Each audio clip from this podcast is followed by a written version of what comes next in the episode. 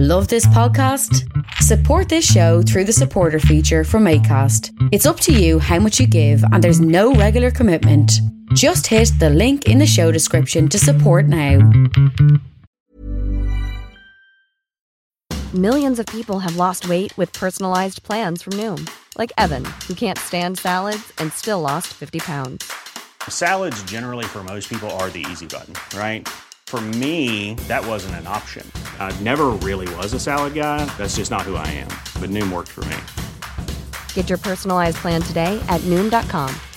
Real Noom user compensated to provide their story.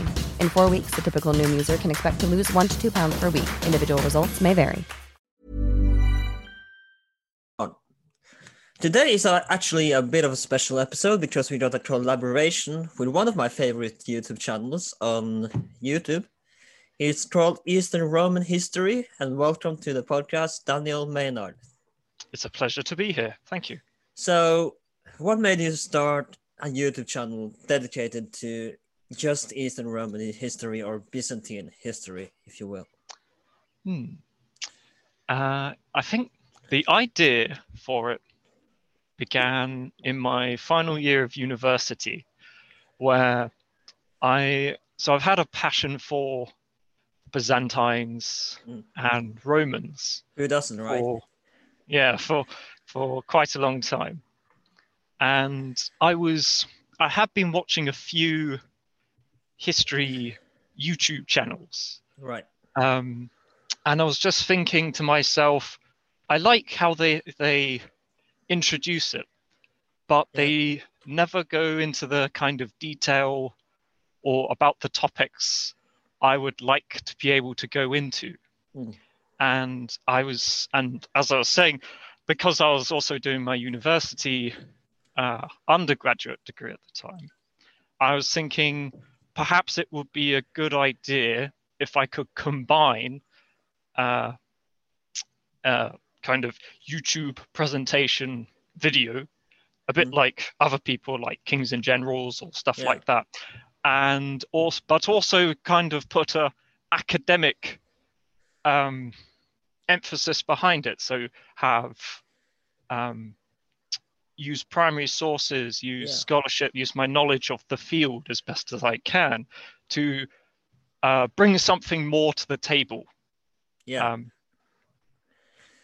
But something that I love about your channel is how you are very specific with the sources that you that you write. That you're very specific. Like this is a reference. This is a page. This is even the chapter where I found where I found the source from. And I haven't Yeah. seen any other YouTube channel do that really. So I've seen, as far as I know, you're the only one who does, actually does that, and that is like wow, that is pretty cool. Yeah, I think a part of why I do it is because primary sources are the foundation of our knowledge for history. Yeah. And I think that it is important to be to know where this information comes from. I think another onus for doing this was I remember watching a video about the battle of Alexander the Great's battle on the Granicus Yeah. uh, and there's and I was they present the battle, but there's actually two versions of that battle in history. There's the Arrian version, which is the version they use, where Alexander charges across the river and defeats the Persians. And then there's another version by a historian called Diodorus of Sicily, where Alexander the Great uses the advice of Parmenion and crosses with most of his army over to the other side of the river, and then in the morning attacks the Persians before they're uh, aware of him being there, and take and removes their advantage of having the river. Mm.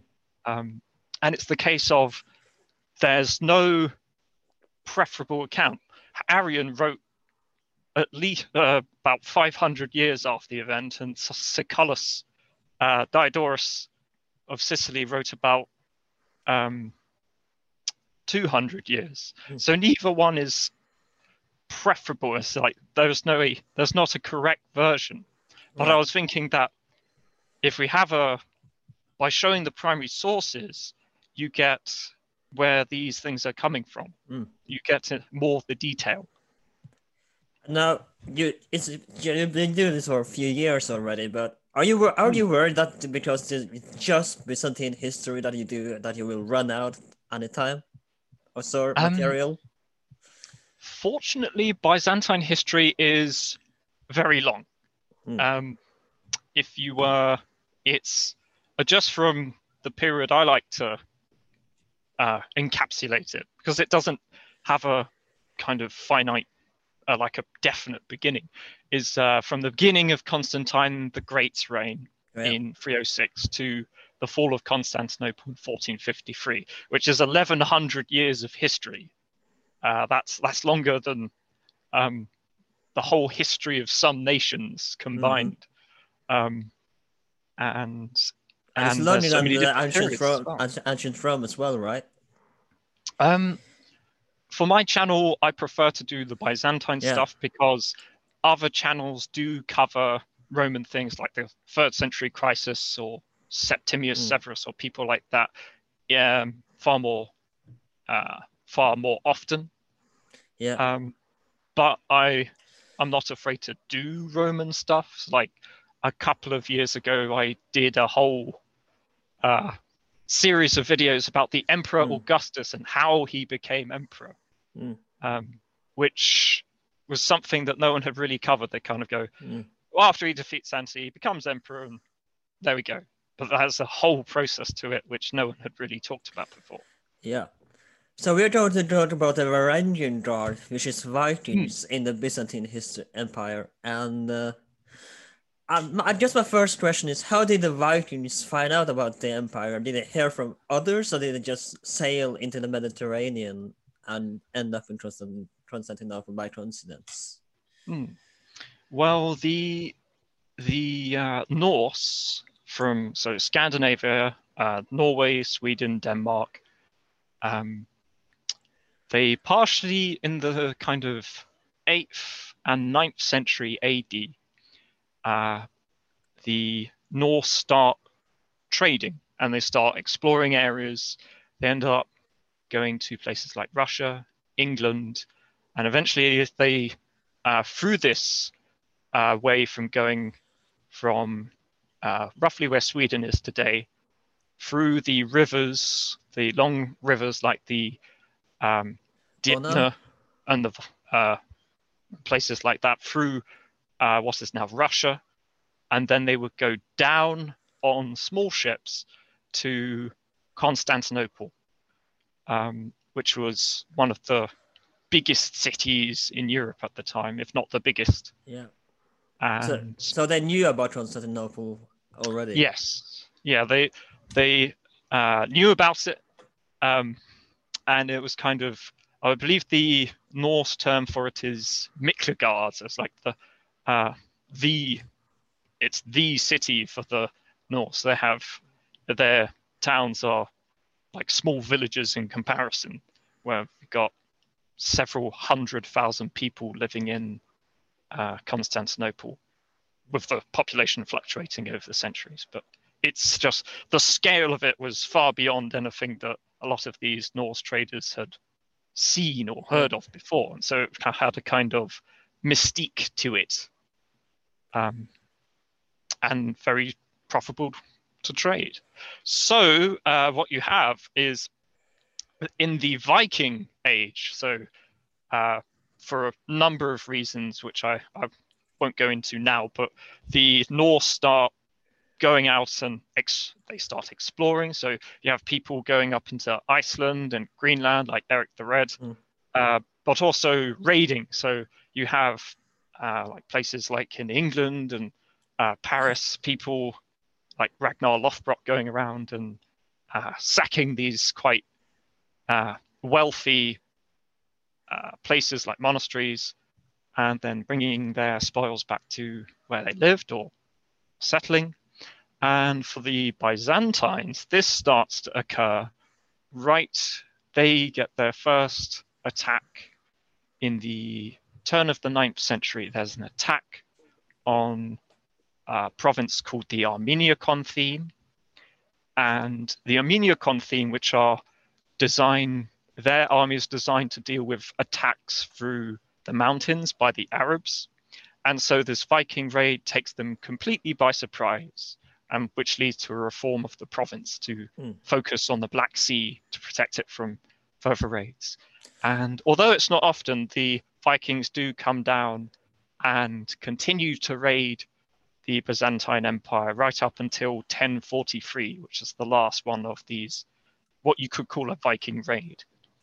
Uh, but the Varangian Guard, um, their story really is introduced in the late 10th century in 986 under the re- uh, during the reign of Basil II. So Basil II So this was Is- before this was before Alexius, right?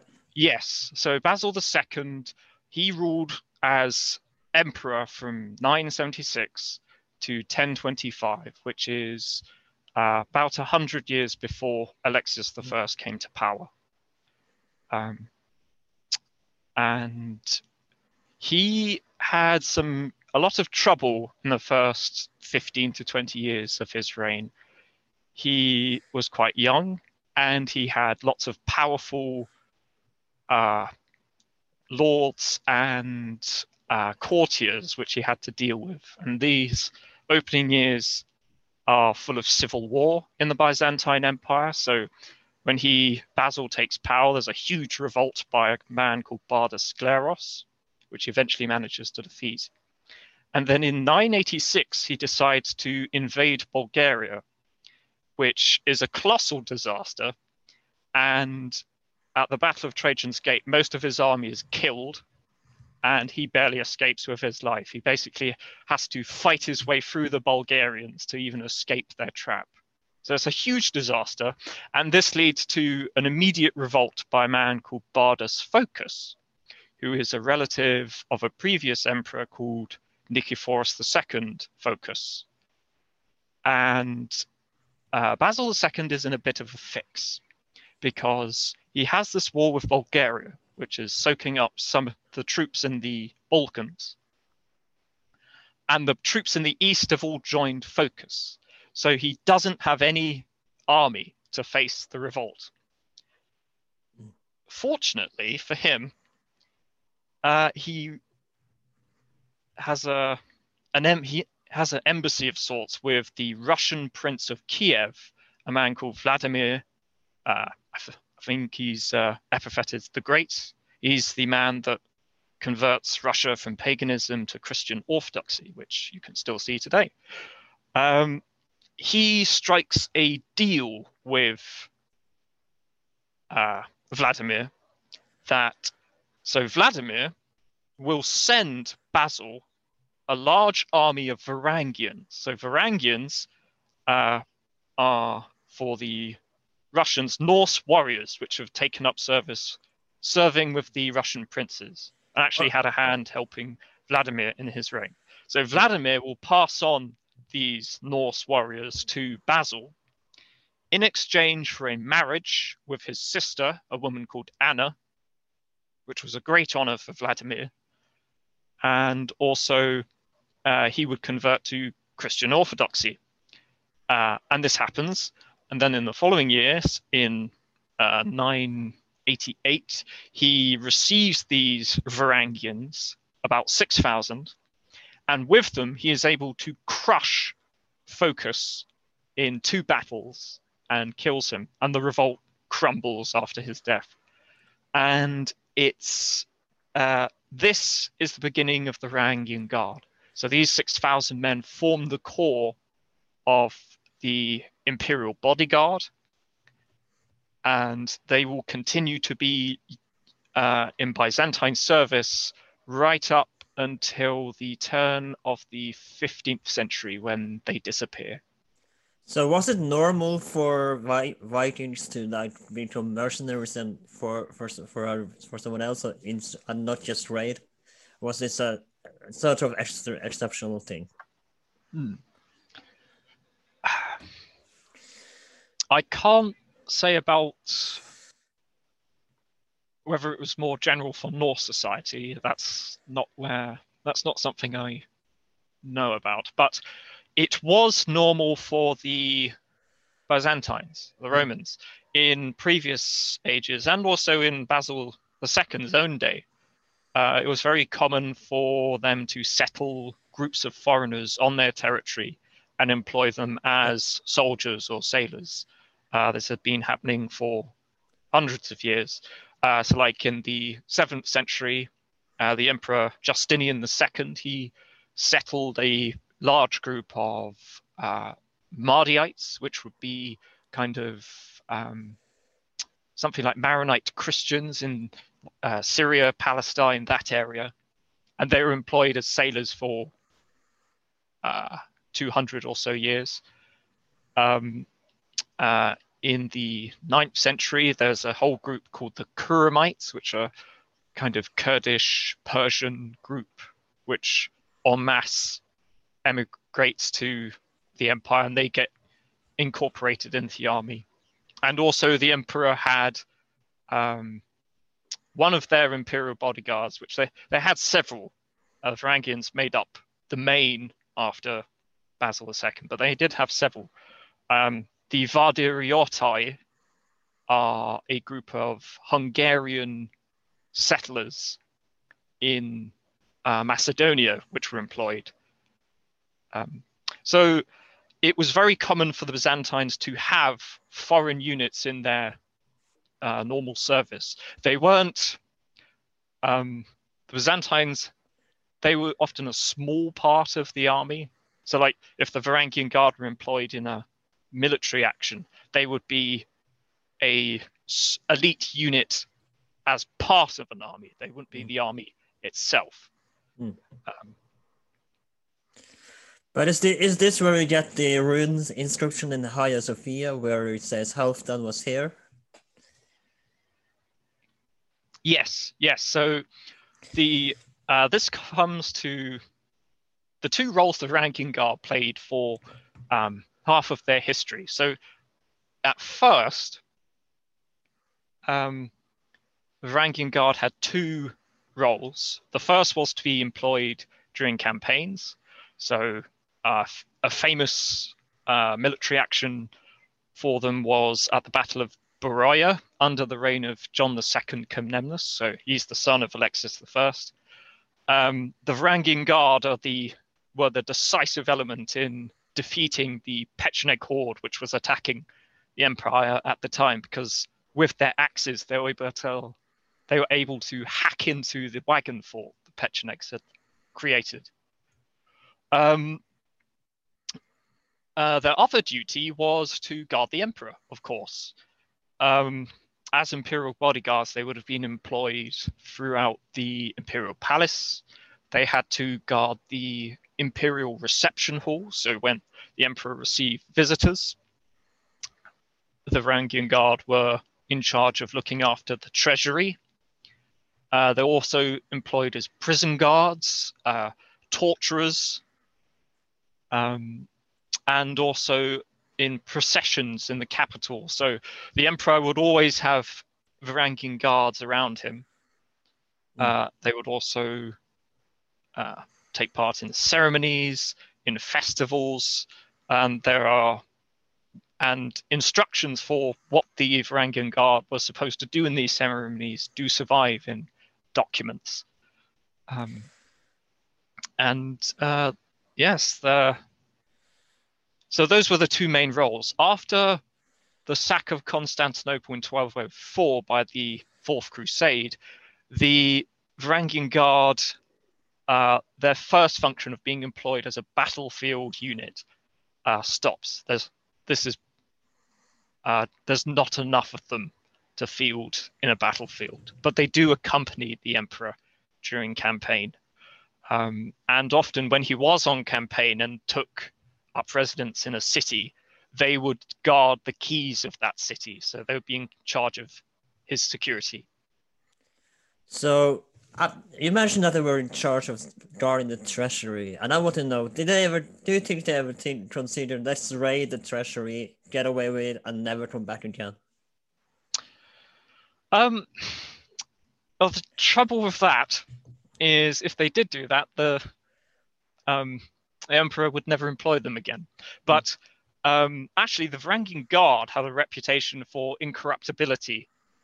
Um, they were incredibly reliable, and in fact, um, there is a kind of I wouldn't say myth, but maybe a assumption that all mercenaries are unreliable. But the Varangian Guard, uh, because they're well paid, very well disciplined, and incredibly loyal to the emperor, um, they did have they had this reputation for being very reliable, very trustworthy, and also um, incorruptible. That's not to say that they didn't take advantage of their uh, situation um, in the late uh, late Byzantine period. So in the 14th century, there was a uh, a story that uh, officials visiting the imperial palace had to pay the Varangians to enter the building. Um, but uh, typically, the Varangians were paid well enough that they didn't need to resort to being um, uh, corrupt. And actually, in the whole history of the Varangian Guard, there are only two instances where the Varangians actually turned against the emperor they were supposed to protect.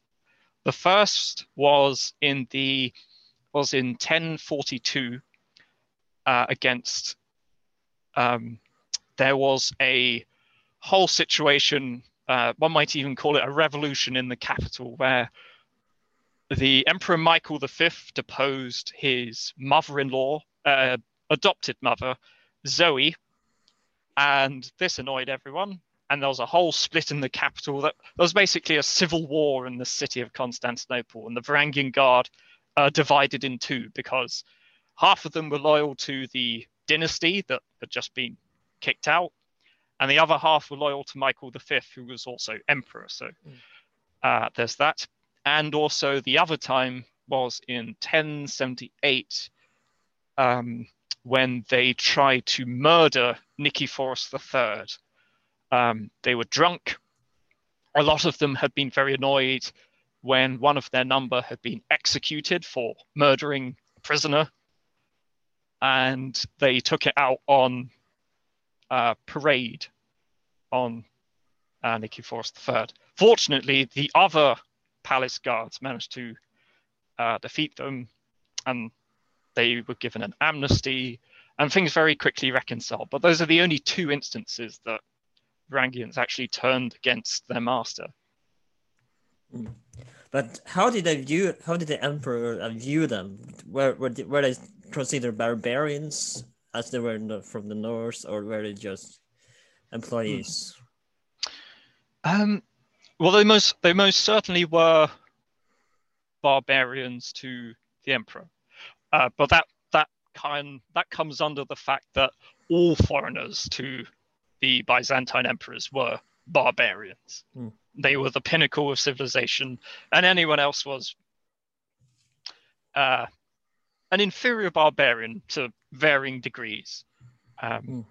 But that didn't mean they didn't respect them in and incredibly so. So the Varangians, uh, they're very they they do get lauded quite a bit in the sources. Like the uh, the they're very famous.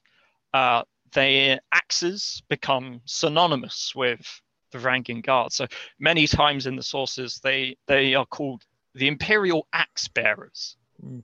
um, or the uh, Celtic in, uh, Axe Bearers, or some variation thereof.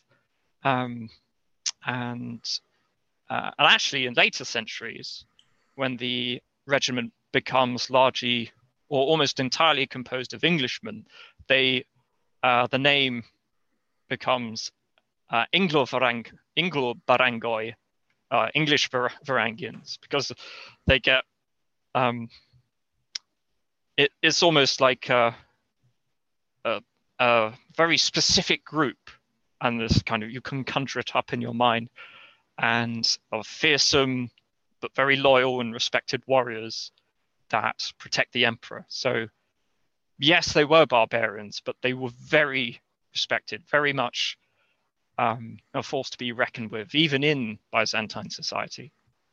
So you, you talked a little bit about how the emperor viewed them, but how did the citizens of Constantinople view them? Did they view them with fear? Did they view them with respect or awe?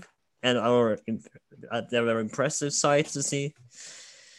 Um, a bit of fear and a bit of respect. Um, a bit of fear because um, the Varangians were often tasked with doing the dirty work, so to speak. So, um, for instance, when Isaac Comnenus arrested the patriarch, he got his Varangian guards to do it, and they walked into the church of St. Sophia, dragged the patriarch out during mass, and hauled him off to a prison.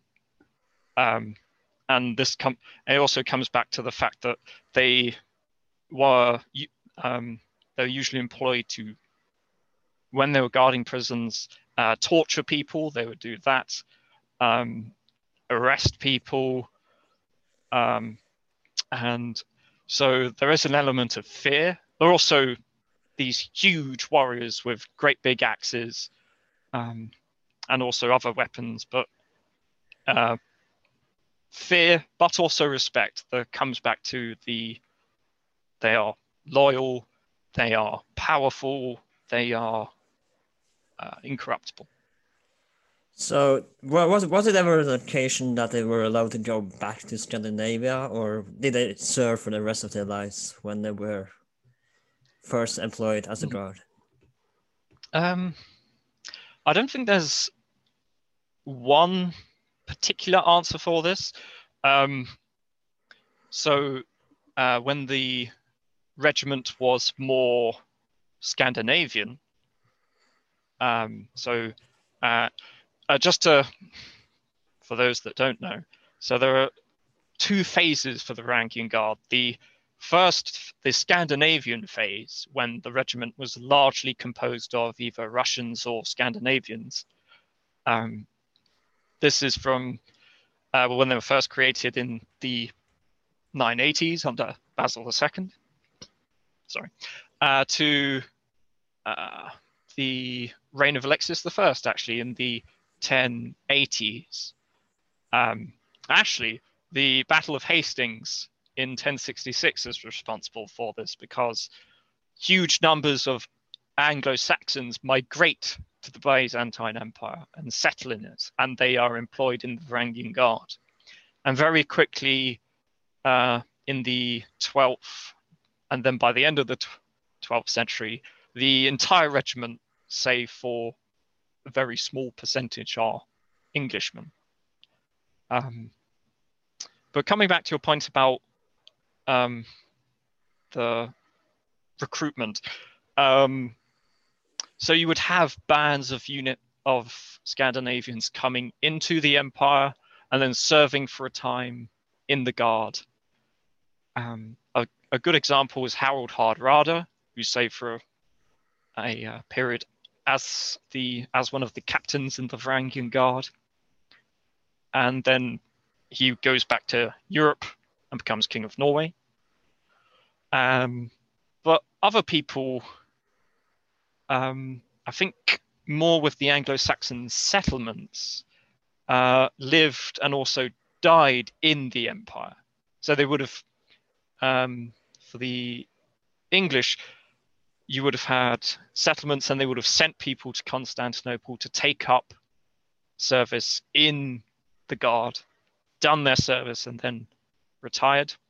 Or you would have had adventurous people coming from places like Sweden, Russia, England to take up service, and then when they'd done their uh, service, return home. So, for in Sweden, where a lot of the original Varangian Guard came from, uh, we have rune stones from Varangians that had died, uh, as they record on the rune stones, in Greece. And so one has to ask who put up the rune stones, presumably their families or their friends. Um, and assumably they would have gone back to them once they finished their service, or maybe even stayed in Byzantium.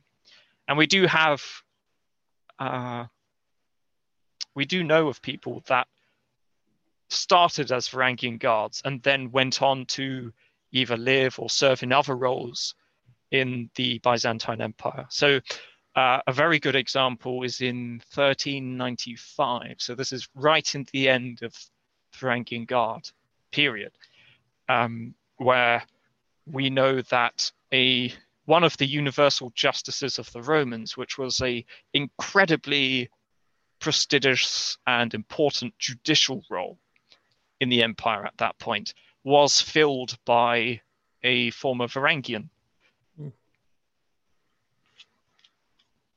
So, uh, uh, I was trying to, I was trying to say something. Yeah, uh, but where I'm, I'm referring to the Norse in Normandy right now, not the Norse in us in Scandinavia. But were they a threat at this point, or were they still set, settling in? Hmm. Well, um, because it's well known that the Norse were a threat to the Byzantine Empire. Well, the, Nor- the Norse refers to this refers to Scandinavia, so Sweden, Norway, Denmark. The Normans refer to no. the nor the to the Norse. So I, I can understand the confusion because I meant the Normans, yes. But the Normans uh, under Rollo, uh, they settle in Normandy, and uh, the Normans are just as adventurous as their ancestors, the Norse, because um, they end up getting everywhere in a sense. They, you've got Normans in Anatolia, uh, the Principality of Antioch after the First Crusade is largely run by Normans. Uh, the Normans kick out the Byzantines from uh, Italy and the Arabs from Sicily. And and most famously, of course, you have the Norman invasion of England in 1066, which um, which also ties into the history of the Varangian Guard. Um, can you talk a little bit about that? Uh, yes, I can a little bit. Um, so, um, so 1066, what happens? So Edward the Confessor, the King of England, dies. He then has a uh, there's a power struggle for who wants to be king. You have Harold uh, Godwinson, who Anglo-Saxon, he becomes king of England. But you also have claims from William, Duke of Normandy, mm. and also Harold Hardrada, who had served in the Varangian Guard, uh, also claim the throne of England through his uh, ancestors, uh, like Canute and so on. Um, and uh, Harold defeats uh, Hardrada at Stamford Bridge in September, and then Harold is defeated by William in uh, October. And so after that, William takes over England, and he the Anglo Saxons, a lot of nobles or people that get pushed out by uh, William. So uh, he also there's rebellions uh, that happen against William. There's also um, the prince, the Anglo-Saxon prince, which is still a factor in Europe.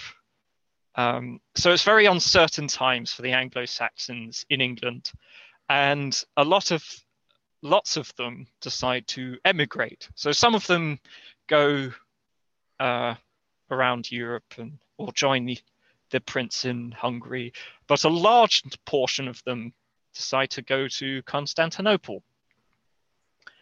And um, a lot of the uh, they arrive roughly right at the beginning or in the 1070s the anglo Saxons start appearing in fairly large numbers with their families and so on in the Byzantine Empire, which at this period in the 1070s is in a uh, steep decline. It's in a complete mess. Um, and they are allowed to settle and they are employed in the Varangian Guard and are a huge help to Alexius I in his first years because they provide this big source of manpower which he desperately needs during the 1080s because he is being attacked by the Normans in Italy. He's being attacked by the Pechenegs and also the Turks, uh, one after the other. And you almost have a, a replay of the Battle of Hastings between the Normans and the English in Byzantium uh, in 1081 because at the Battle of Dyrrhachium, where the Normans in their invasion they crossed over from Italy to Greece and they attacked this town called Dyrrhachium, which you have to take to be able to head inland. And uh, Alexios arrives with his army and also the Varangian Guard, which have just been imbued with large numbers of Englishmen. And the Varangians, they managed to defeat one of the wings of the Norman army and then pursue them. Uh, and then the Normans take the opportunity to catch the Varangian Guard while they're out uh, in the open and completely destroy them. Wow. Um, but they keep cropping back up. So there's obviously a lot of um, Scandinavians and also Englishmen which were able to top up the Varangians fairly consistently. I managed to do so for uh, the rest of the empire's history until Varangians disappear in 1404.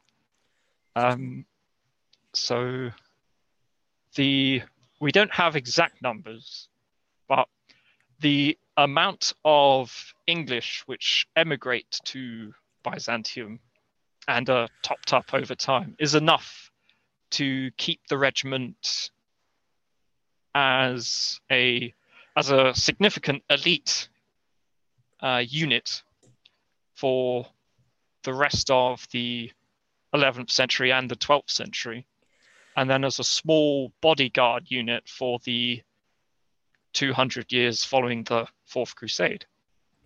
So, how do the original Valyrian Guard view the Anglo-Saxons? Did they view them as competition, or embrace them as? Hmm. Unfortunately, we don't have exact inter-Varangian relations, but we do know that um, I would say that they were accommodating uh, and I say this because originally, the so the Varangians who were originally coming to Constantinople, um, they had their own church, which was dedicated to Saint Mary and Saint King Olaf. In this was in Constantinople, mm.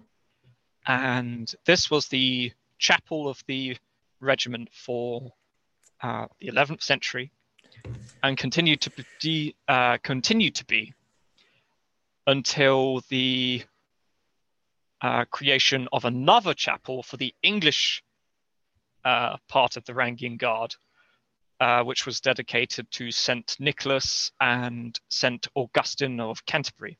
Are these churches still available today to be seen, or are they sacked? Um, I don't believe that's that is a good point. I believe both of them are were demolished after the city had been conquered. Mm. Um, one of them. Uh,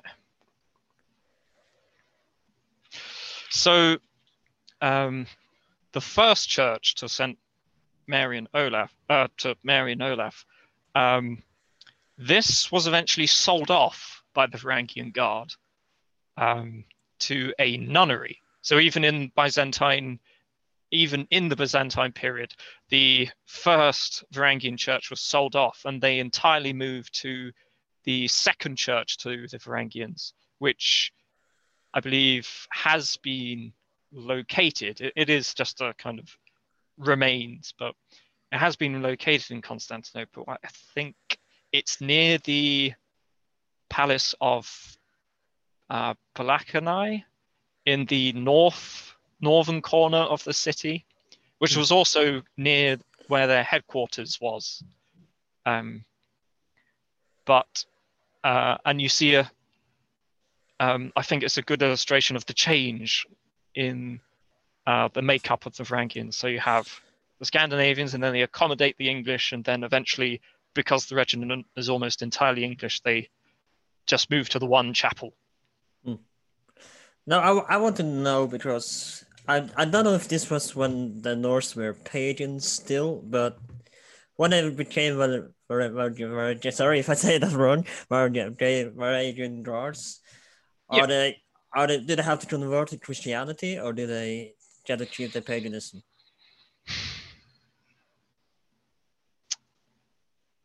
I believe. I'm afraid I don't know the exact answer. I assume they either were Christians or uh, had to convert, at least nominally, but may have been tolerated. I, I'm afraid I can't give you a definite answer for Yeah. that. But Constantinople, it's well known that Constantinople was always this welcoming for other religion and refugees, right? So should have thought that they should be able to keep their religion. Well, typically, what happens is that uh, a group will, often a non Christian group, in many cases, will come to the empire and then, uh, usually because they quite like the look of it, uh, they decide to convert to Christianity. So, this was true with the Khurramites, who were um, like a, I suppose one would call it a it's like a fusion. The religion they worship was a fusion between Islam and Zoroastrianism, but they all converted to Christianity after they settled in the empire. And also, you did have uh, Muslims inside the city as well as Catholics uh, of Constantinople, that is, and also Jews within the empire. Um, so, uh, one can assume that perhaps they did convert to Christianity, however nominally or devotedly it was, um, just because the pay is good, or maybe uh, the Varangians were very well respected. Kind um,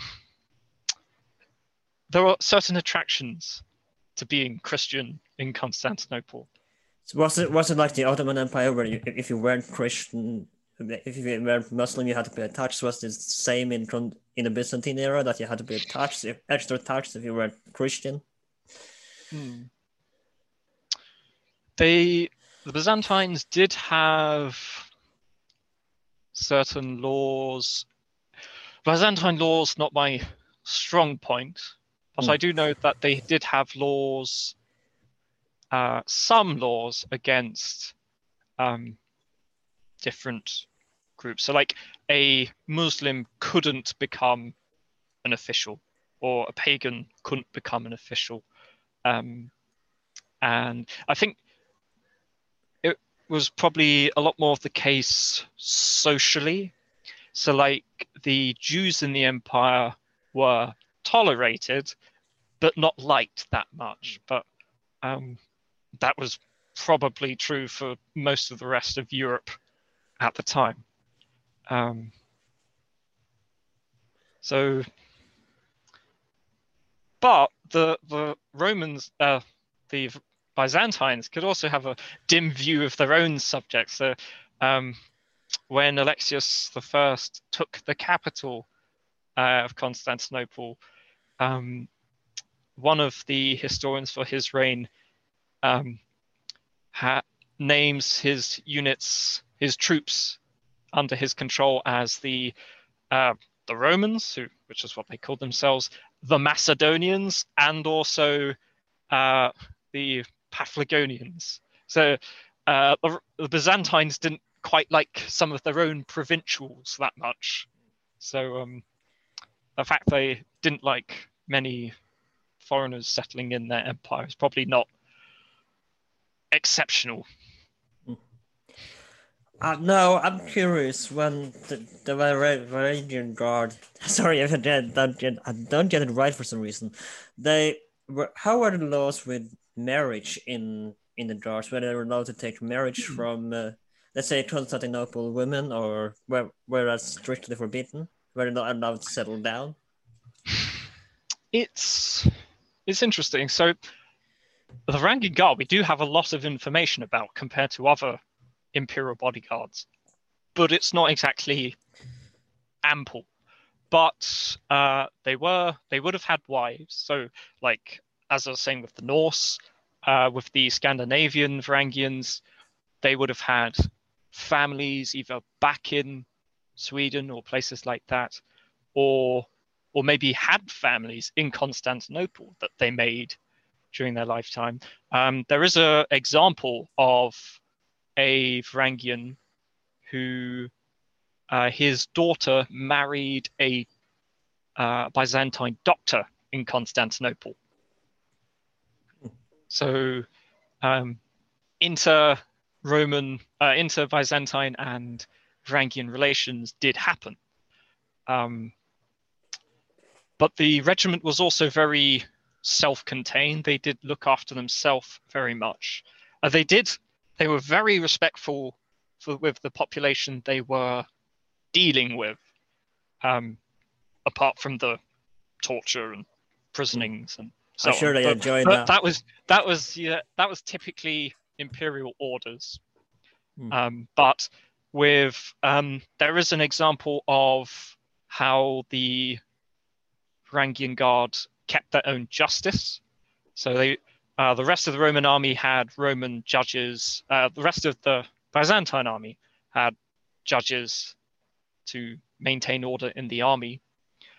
Uh, but the Varangian Guard seem to have had their own. Um, there is an example where one of the Varangian Guard, a guardsman, raped a woman, Hmm. and then the Varangian Guard punished this uh, criminal by allowing the woman that he had raped to kill him, and then they gave her her gave her his property. Hmm. Um, it, it's an anecdote about, but I think it's fairly illustrative of how the Varangian Guard maintained justice and also interacted with the people in the empire. So if they were already married, like had a Scandinavian wife, did they bring them along, or did them did they leave them in back in Scandinavia? I think, I think it was. I can't say there's any evidence, but I think it would depend on the individual. Hmm. So maybe you have an adventurer that goes off to fight in the Varangians, and maybe comes back after several years to his family, or maybe he brings them with them to settle in Constantinople, like the Anglo-Saxons did, or maybe they went to Constantinople as a bachelor and maybe Hmm. made a family while they were there. Um, all the possibilities are open, I think, on this one. Yeah. So um, something I didn't get asked in the beginning is how long time did the journey take from Scandinavia to Constantinople? Well, it would have happened by, typically, it would have happened by sea. So uh, we actually have an example of uh, not so much how long, but we can guess the rough, rough distances between Hmm. uh, the locations. So a Varangian from Scandinavia typically would go down through Russia, along the rivers, then down into the Black Sea, and then along the Black Sea to Constantinople, and then they take up service with the emperor. Um, someone coming from Eng- England uh, would probably, if they went overland, just have to walk straight there, or um, go to a major port, uh, either sail around uh, Spain and into the Mediterranean to Yeah. Constantinople, or go to a port city like Mil- uh, Venice or something, and then go from there. Um, or if they were in a settlement, uh, it wouldn't have been too far away because you you just have to walk down from wherever you lived in uh, along the Black Sea to uh, Constantinople. Could it take several months? Could it take weeks? A year? Um, it would probably be a ma- it would probably be a matter of months, especially if you went with a lot of people. Uh, because of the logistics involved. Um, so yes, it, it would not be overnight, but Mm. that was. It would also be true for a lot of other people just going from place to place. They would take a lot of time. So I want to thank you so much for coming. I think we covered the basic of the Varangian Guard. Should I we just say- cover the end of the regiment? Yeah, of course. Yeah. Um, so I, I have said how the Varangian Guard was formed. It's also important to talk about when it comes to an end. And unfortunately, we don't exactly have a the Varangian Guard was disbanded then.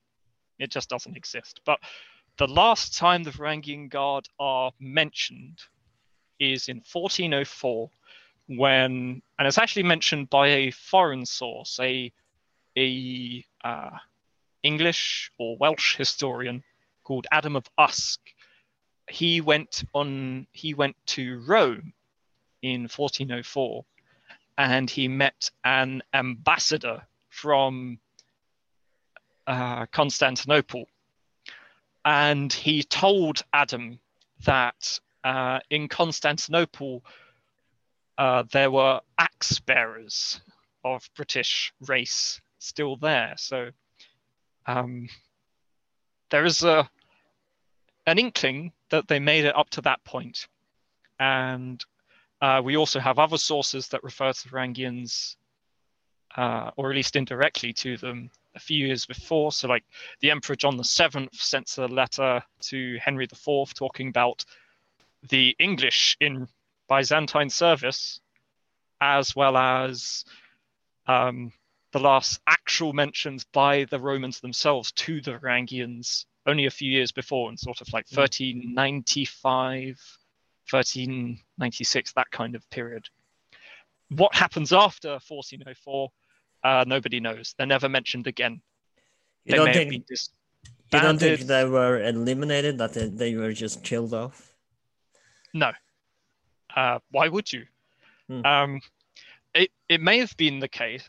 I mean, these are all guesses, but um, they may have just been dismissed. We can't afford you anymore because the empire in the 15th century was penniless. Um, they may they they may have been there, but just no one mentioned them.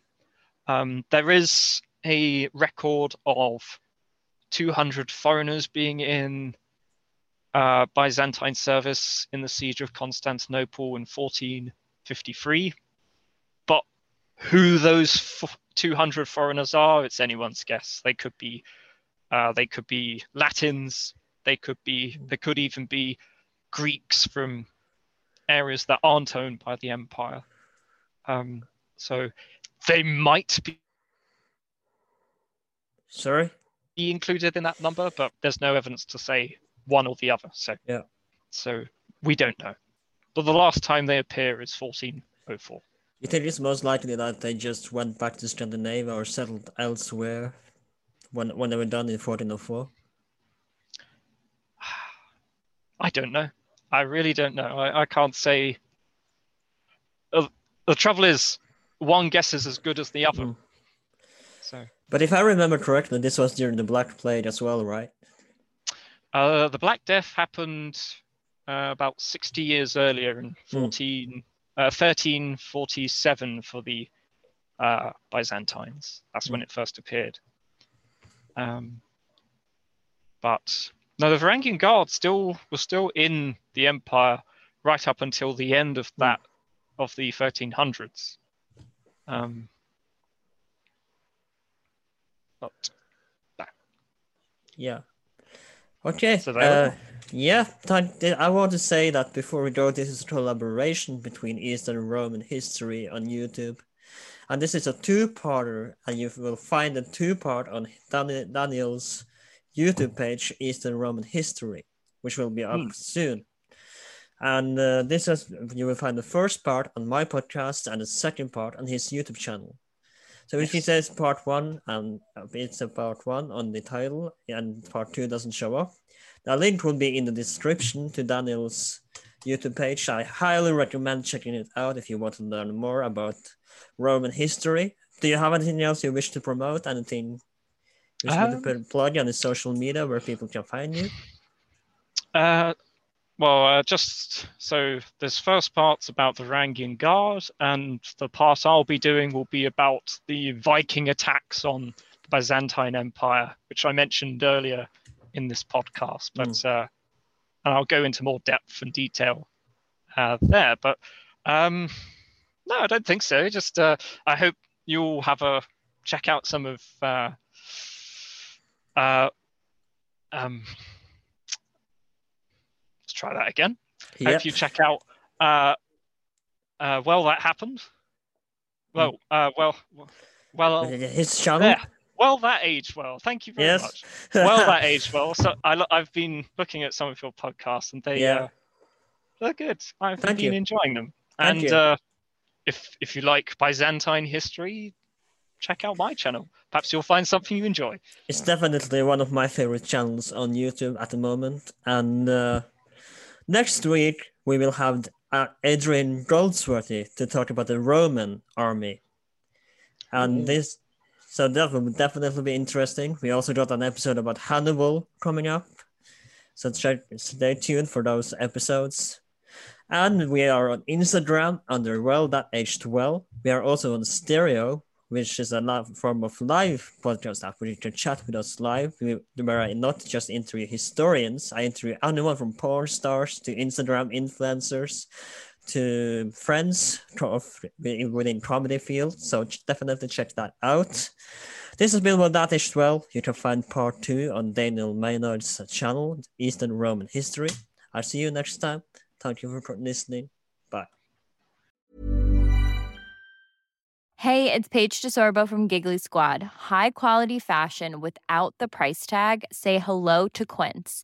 I'm snagging high-end essentials like cozy cashmere sweaters, sleek leather jackets, fine jewelry, and so much more. With Quince being 50 to 80% less than similar brands.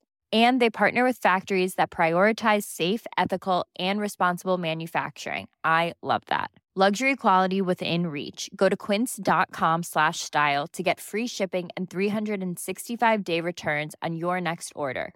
Quince.com slash style.